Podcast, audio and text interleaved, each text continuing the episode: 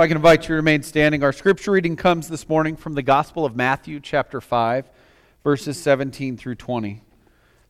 Jesus said this Do not think that I have come to abolish the law or the prophets. I have not come to abolish them, but to fulfill them.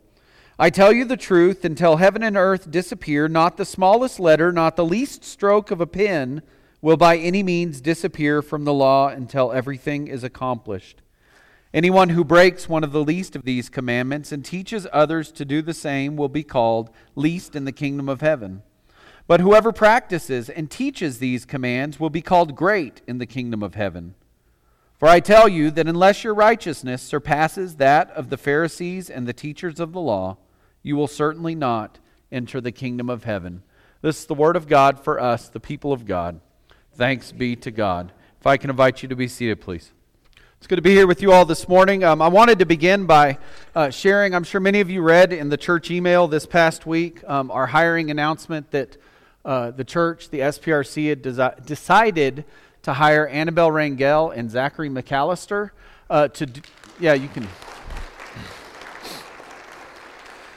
As we looked, it became obvious that uh, probably our two best candidates to split the music position job were already here working for us and sharing their gifts and talents. And so, um, unfortunately, Zachary called me this morning and uh, is sick and said, You don't want me in church.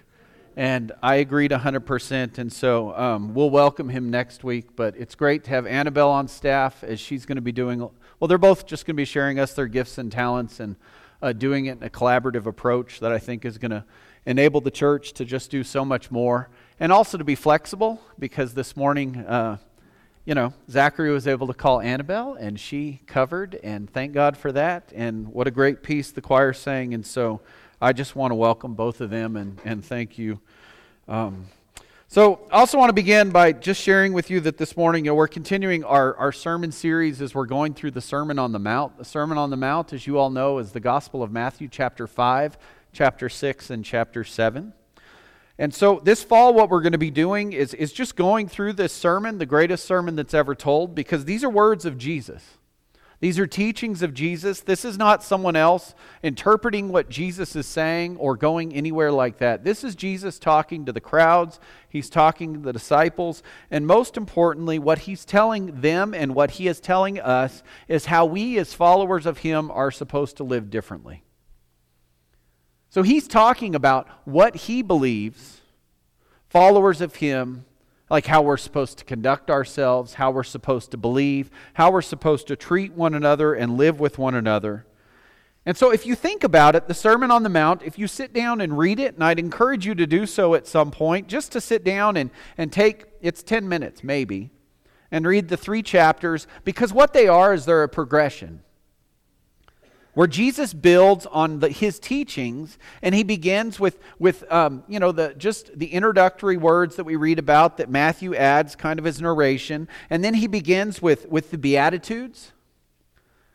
And as we looked at it a couple of weeks ago, the Beatitudes, um, Jesus didn't deliver them as a way for you and I to say, well, this is what Jesus says, and then to try and, and put these words out into the culture for people that don't believe. This is Jesus saying, Blessed are those of you who recognize this about yourself and about what you need in following me. Which really, if you think about it, that's kind of a different way than, of, of thinking about it. Because there's been a school of, or a time of biblical teaching where we really have tried to place the Beatitudes as something where, where we're trying to push out Christianity into the culture without asking people to respond with a change of heart and with a change of mind and inviting God to be into their lives. And that's not really how it works, is it?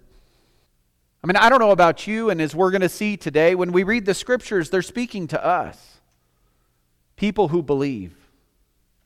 Or they're speaking to people who are searching. Or there's people who are speaking to people who, who want to grow. And so Jesus began with the Beatitudes in this progression of saying to his followers, These are the ways that my followers should live in order to grow closer to me and in order to grow closer to God. And what they do is they help us to see that, that we recognize that we are sinful, we recognize that we have shortcomings, we recognize that we need grace. And then they progress from recognizing that to, to where he says, Blessed are those who mourn, for they shall be comforted. Part of what it says is Jesus is saying it's perfectly natural if you recognize that you have to give something else up in your life that's a sin or something that's between you and him that it's natural, it's normal for us to mourn that. Like, I don't know about you, but often, many times, if we have to give something up, or if we know that something's changing, I don't know about you, but there's sometimes grief with that, isn't there? And that's what Jesus is saying is that's perfectly normal. He says it's fine, it's natural because it's a progression of you recognizing where you were and recognizing where you, where you need to be and recognizing that there's loss in that sometimes. But the loss that we receive in Christ Jesus is a gain, isn't it? And so each of these Beatitudes is, is like a Christian mark where we can evaluate where we are and we, we can evaluate where we need to be as followers of Jesus. And then last week we took the next step.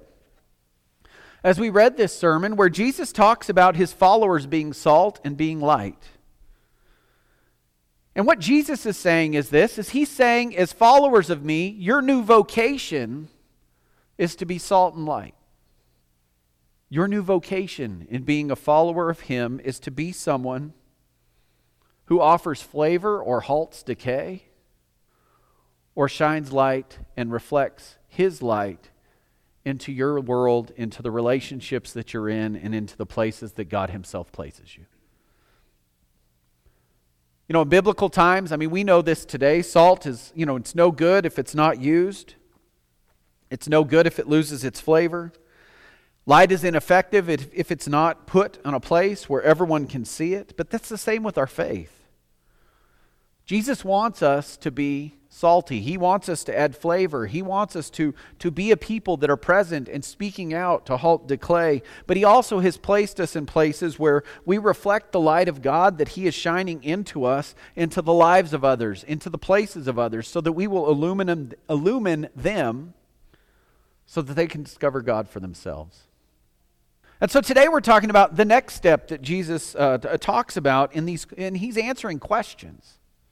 And the questions that are coming for him, you know, you can see in the graphic, the men to the right are Pharisees, they're teachers of the law, they're the scribes. They're the ones that, that um, have made a profession in their life. The scribes are, are professional uh, interpreters of the law. And so these are men that have been trained from a young age to, to learn to interpret the law in the many different ways that those of the Jewish faith in those times interpreted the law. And so this was their profession. The Pharisees, we know, are a lay movement. So it's, it's men who, who are working in, in their businesses, but who also have devoted themselves to learning the law and to interpreting the law and to figuring out what it means to properly live under the, the mantle of God. And we know that they're ans- asking Jesus questions. Now, in this portion of Matthew's gospel, Matthew doesn't write them, but we know from Mark and Luke and other places in the gospels, and from the answers that Jesus is giving, we kind of know what he's answering. Here's the questions that they're posing to him With what authority do you do these things? I think that's a question we read about in all of the Gospels, isn't it? Or they're also asking, you know, what are we think what are we to think about your teachings versus the law of Moses? So they're trying to set Jesus up against the law of Moses, aren't they? And so, to go further into those questions, they're questioning what Jesus thinks about following the law, about what he thinks about the Sabbath. They want to know how he can heal on the Sabbath or, or why he can heal at all. They want to know how his teachings, these new teachings where he is expanding on Moses' law, can really align with or not align with their own teaching and their own understanding of what it means to live faithfully. Mainly, what they're doing is, is they're, they're wanting to know what Jesus is saying so that they can measure his words to the words of the Old Testament. Because they either want to call him out or call out his teachings or point out his teachings that go against what they believe the laws of Moses say. so after the crowds have heard the Beatitudes, so the marks of what it means to be a follower, Jesus is now telling them this that they're to live under the law of Moses. And then he says, by living as a, as a Christian or living righteously as a Christian, you're to follow the law. I mean, isn't he, in his own words, telling us what he believes about the Old Testament and its relationship to the gospel and to the New Testament? Really, to the gospel, really to his words. Because these are Jesus' exact words, aren't they? He's telling us what he believes about the Old Testament and the way that it can give us insight, the way that it can give us a view into what God expects for us as his followers. And so, in the first sentence uh, of what we've read this morning, Jesus tells us what he thinks about the Old Testament and his ministry. He says, Do not think I have come to abolish the law or the prophets. I have not come to abolish them, but to fulfill them. For I truly tell you, until heaven and earth disappear, not the smallest letter, not the stroke of a pen, least stroke of a pen, will by any means disappear from the law until everything is accomplished. Therefore, anyone who sets aside one of the least of these commands and teaches others accordingly will be called least in the kingdom of heaven. But whoever practices and teaches these commands will be called great in the kingdom of heaven.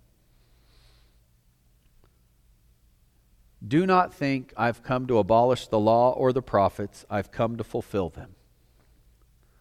Folks, I don't know about you, but is there any way that Jesus could have been more direct to those listening to him in saying, I'm not here to toss out the Old Testament?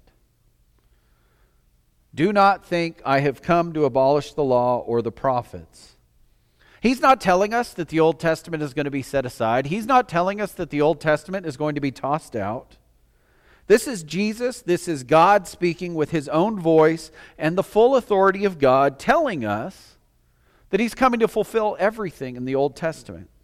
This means he's not setting aside. It means he's not setting aside the law. He's saying that, that the law is only going to be set aside once everything has been accomplished, which means the final ending, the, the kingdom of God. And so instead, what he's saying is look at me, look at my ministry, see how I am fulfilling the words of the prophets, the words of the things that you are looking for in anticipating a Messiah. Look how I am fulfilling the, the idea and understanding on doctrine of atonement, of forgiveness of sin. Jesus is saying, I fulfill them. I mean, just look at the book of Exodus. In Exodus, Israel's being told by God that, that they had to offer a sacrifice for their sins. Here's an iconograph. This is in a Greek Orthodox church, I don't know where. But, you know, that's the, the graphic that's offered, often used to show that Jesus was the final atoning sacrifice, the final um, sacrifice that's made on our behalf for the forgiveness of sin. Now, where Jesus is saying he's finally fulfilled it is because in the Old Testament we know that the forgiveness only lasted as long as the sacrifice was being offered. And then once the sacrifice was done being offered, the forgiveness was done and another sacrifice was required. That's a lot of lambs, y'all. But Jesus makes himself the final one. And so he fulfills the need that you and I each have to offer a physical sacrifice on the altar for God. He fulfills the words of the Messiah, where the prophets looked ahead and said, One will be coming, out of the stump of Jesse will be coming. You know, all of the, the words that we read about in the Old Testament that tell us that someone is coming, a Messiah is coming. Is Jesus not saying, I'm here to fulfill? I'm here to offer the future hope that you are looking for, that you are anticipating through the words of the prophets. And I'm the Messiah, the perfect sacrifice. See, friends, I think what Jesus is saying is that he's saying to his followers, I don't intend for you to separate your faith and your belief from the words of God that we read about in the Old Testament and that the gospel, the New Testament, is to be paired with the Old Testament because really we read the entire corpus of the Bible, both Old and New, as the story of God as He is telling and as He is offering and as He has given us His Son Jesus. This means that from the book of Genesis to the book of Revelation, God is telling us about Jesus. He's telling us about our brokenness. He's telling us about our incompleteness. He's telling us about the life that He offers and the forgiveness that we can receive through His Son. It's all together. And see, there's a temptation for us to separate the Old and the New, the gospel from the New Testament. And it's happened since the very beginning of Christianity.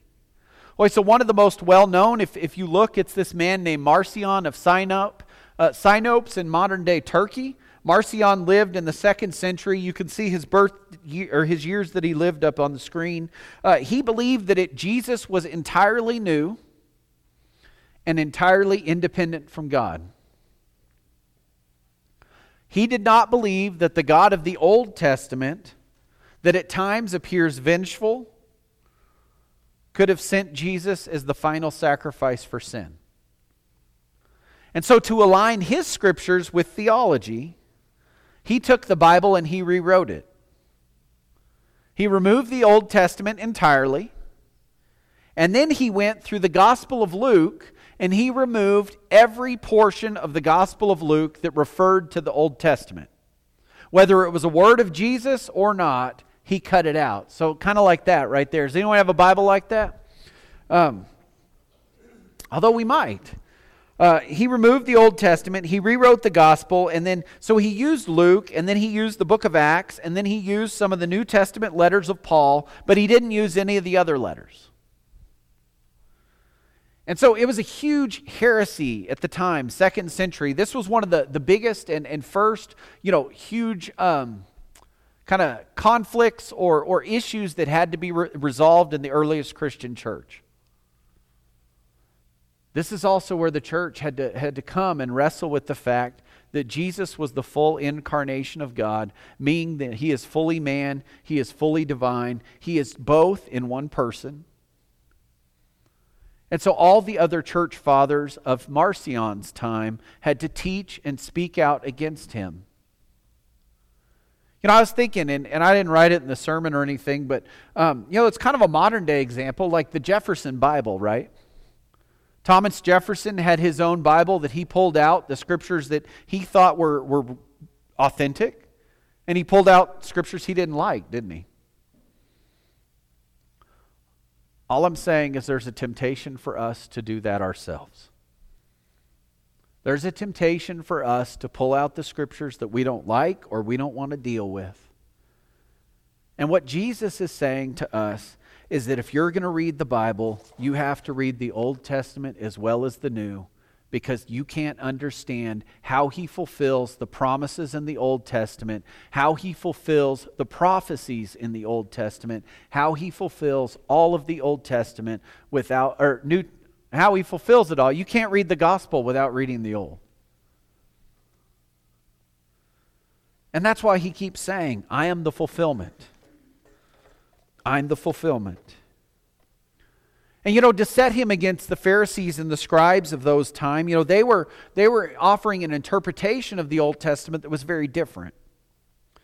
You know, they they both um, focused on both these groups focused on what it meant to externally appear righteous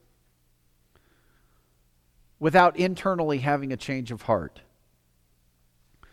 And so they broken the Old Testament law into 248 commandments. You're going to need a lot of signs if you're going to put all those commandments up. And then he'd gone, they had gone farther by uh, taking those 248 commandments and adding on top of them 365 prohibitions.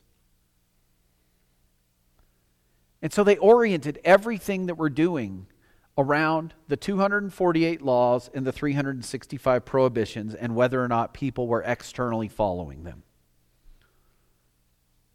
Friends, that's a lot of work to be faithful, isn't it?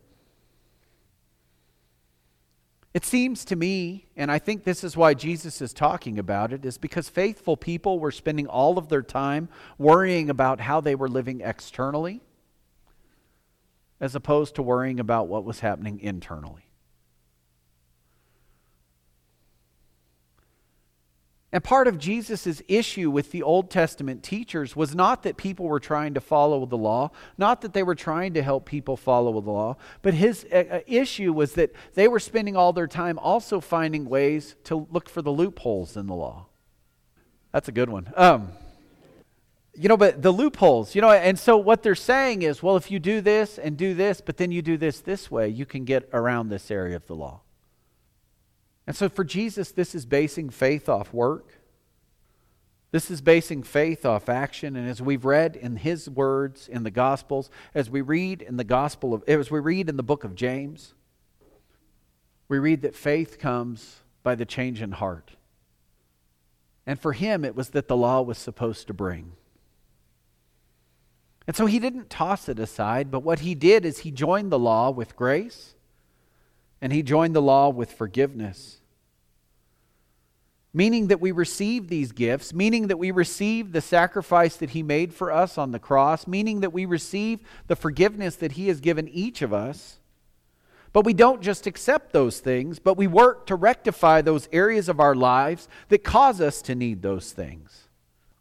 See, what it means is you can be forgiven while you're working to rid whatever area of your life it is that you need forgiveness for. That's grace. And that requires a change of heart. A change of heart that, as we're going to see in the coming weeks, requires us joining our faith with love. With the outcome being a change in behavior, an expansion in our belief, and action. See, that's Christian righteousness. It's a righteousness that comes from the inward change of our hearts, and it's reflected outwardly. It's when the, the marks that we read and the Beatitudes are internalized and become who we are. And then we become the light as we reflect that light outward. And it's when our faith is act upon, acted upon and motivated by love. Because God knows the motivation for our actions, doesn't He? And Jesus tells us that our motivation for our actions are motivated by the condition of our hearts. Friends, that's the only way that Jesus says that your righteousness will surpass that of the Pharisees and the teachers of the law. Jesus isn't telling you to become a Pharisee. He's not telling you to become a scribe. He's not telling you to become a teacher of the law, but what he's saying is that your heart is to reflect your faith. And your actions are to reflect your heart. And when God is fueling our actions, then we're going to experience the change of heart. We receive the grace that God gives. And we live a life of righteousness and discipleship. And he says, not it's because of what we've done, but it's because of what God has done. For Jesus did not come to abolish the law and the prophets, but he came to fulfill them. And in fulfilling them, he offers us grace, hope, forgiveness, and the opportunity to change our hearts so that everything will be we do is a response and an act of Christian righteousness because of what God has done in our lives. Amen.